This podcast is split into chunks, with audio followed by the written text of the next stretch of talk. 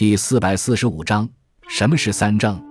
春秋战国时有夏历、阴历和周历三种历法。三种历法有一个很大的区别，即岁首的月见不同，所以叫做三正。周历的岁首是冬之日所在的建子之月，这时是夏历十一月；阴历的岁首是建丑之月，这时是夏历十二月；夏历的岁首是建寅之月，这时是夏历正月。即后世所说的阴历正月，比较三者，可知周历比阴历早一个月，比夏历早两个月，阴历比夏历早一个月。三正岁首的月间不同，这样一来，四季也就随之不同了。先秦古书用来记时的历志，三正都有，并未统一，所以了解三正的差异是有必要的，能帮助我们更好地读通古书。